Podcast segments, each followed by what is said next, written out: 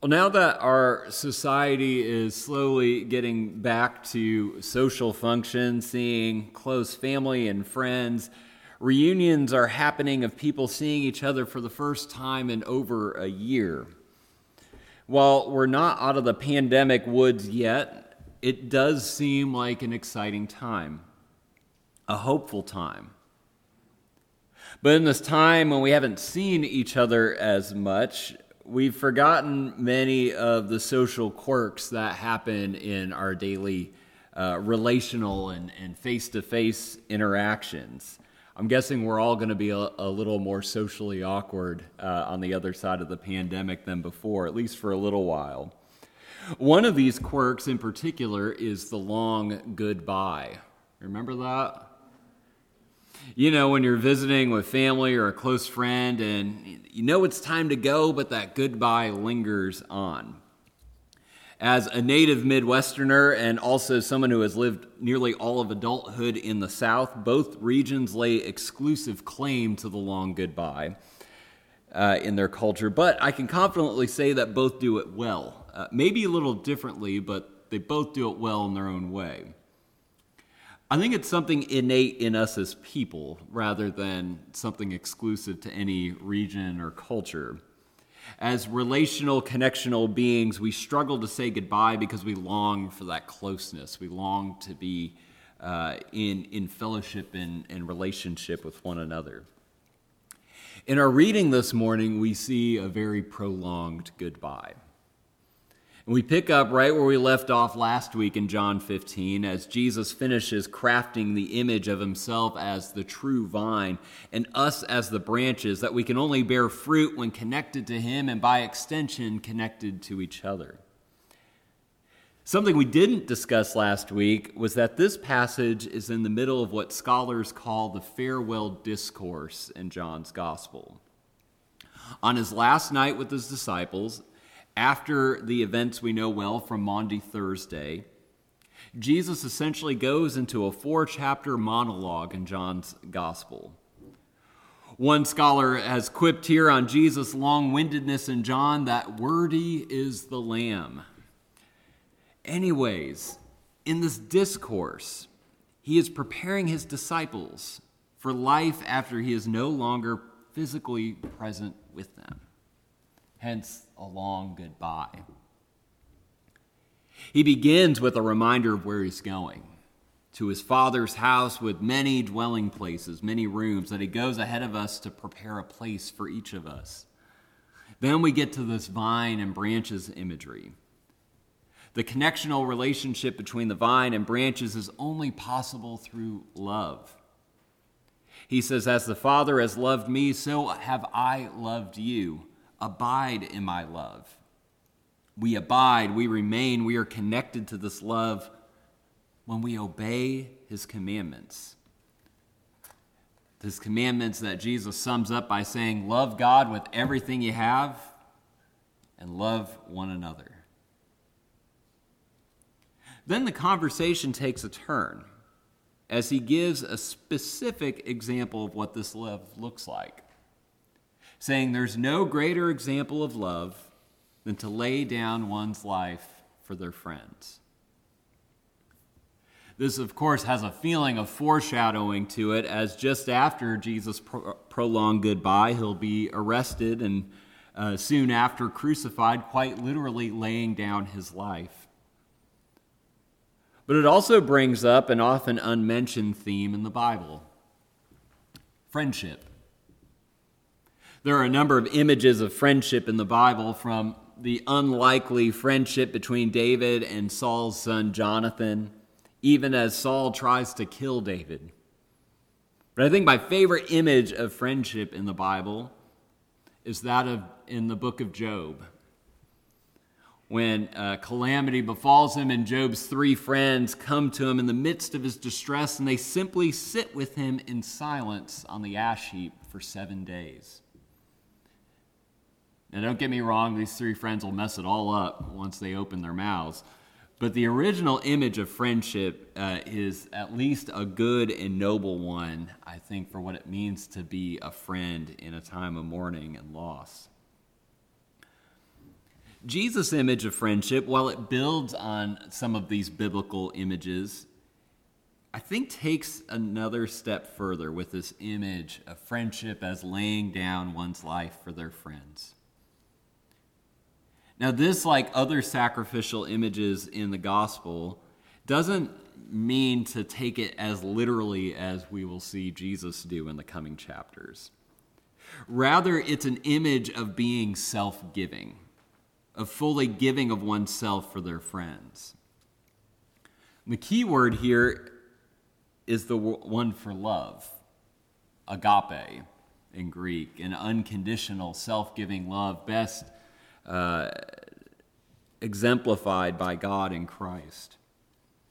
John and his community were certainly influenced by Greek philosophy, so they certainly would have been familiar with Plato's ideal of friendship, tesponta koina in Greek, that friends hold all things in common.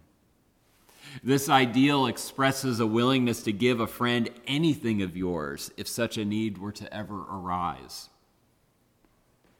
This ideal doesn't necessarily mean that friends hold all beliefs and viewpoints in common. Contrary, unfortunately, to how we today construct friendship and community. But rather, true friends were kindred spirits willing to show up for one another and even go to bat for a friend in a time of need. This is this image of self giving that Jesus shares. It's interesting here.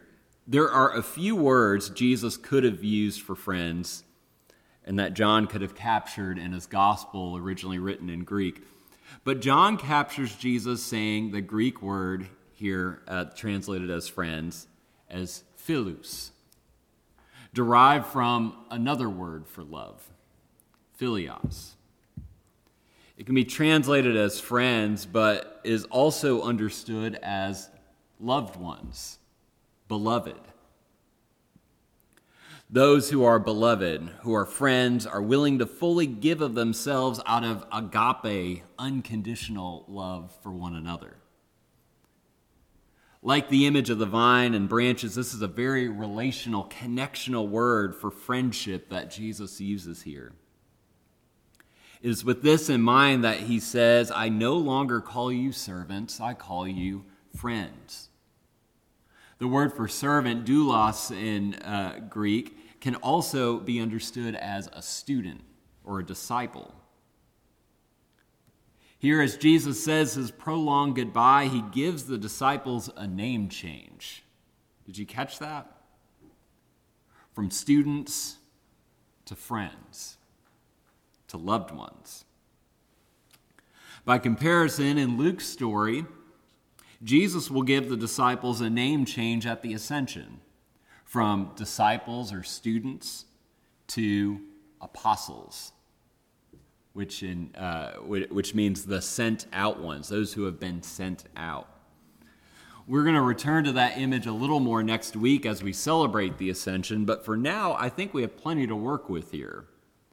For John's Jesus, the post Easter image for a follower of Jesus is not a servant or a disciple or a student, but a friend, a loved one the kind of relational friend that fully gives of themselves for others, a kind of friend that seeks to live in a way that's connectional and calls one another philos, friends, beloved. It's a vision for the church and world that the Reverend Dr. Martin Luther King Jr. once called the beloved community. That together seeks a more just and equitable world where racism and any other form of prejudice are dismantled. It's a vision for a kind of friendship not rooted in sharing the same opinion, but rather a love that transcends and seeks to break down every barrier that divides the human family from one another and from God. Jesus gives us a model of post Easter discipleship that he himself models for us best friendship. This is a relational way of discipleship that seeks connection as opposed to results or numbers. What might it look like for us to embody this image as Jesus followers, as friends, as a beloved community? How might we seek to connect with one another as philos, as friends, as opposed to enemies or those we only value because of what they can do for us? Jesus no longer calls us servants, students, disciples, but friends, loved ones, beloved. May we go seeking to befriend a lonely world, knowing that our risen Lord is the very model of agape love and friendship. I'd like to close with some words from Dr. Carson Brisson, who was my Hebrew professor in seminary. He'd end each class with this benediction. Some of you may have heard it before.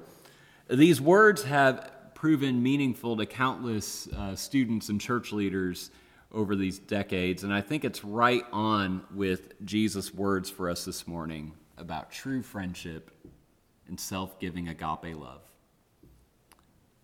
Please hear these words. Let us offer to each other all that we have to offer but never base our love on that, lest when what we have to offer each other ends, so too shall our love end. Let us strive not to fail each other, but never base our love on that, lest when we do fail each other, and we will, the love we based on that will also fail. Some say it is folly, some say it is fantasy, some say it's a lie. But we find ourselves in a community that declares that there is a love from, in, and of God. And this love never ends, and this love never fails. Therefore, beloved, may joy and nothing less follow you on the way. May you be blessed, and may you be a blessing, and may light guide you and countless others all the way home. Shalom. Amen.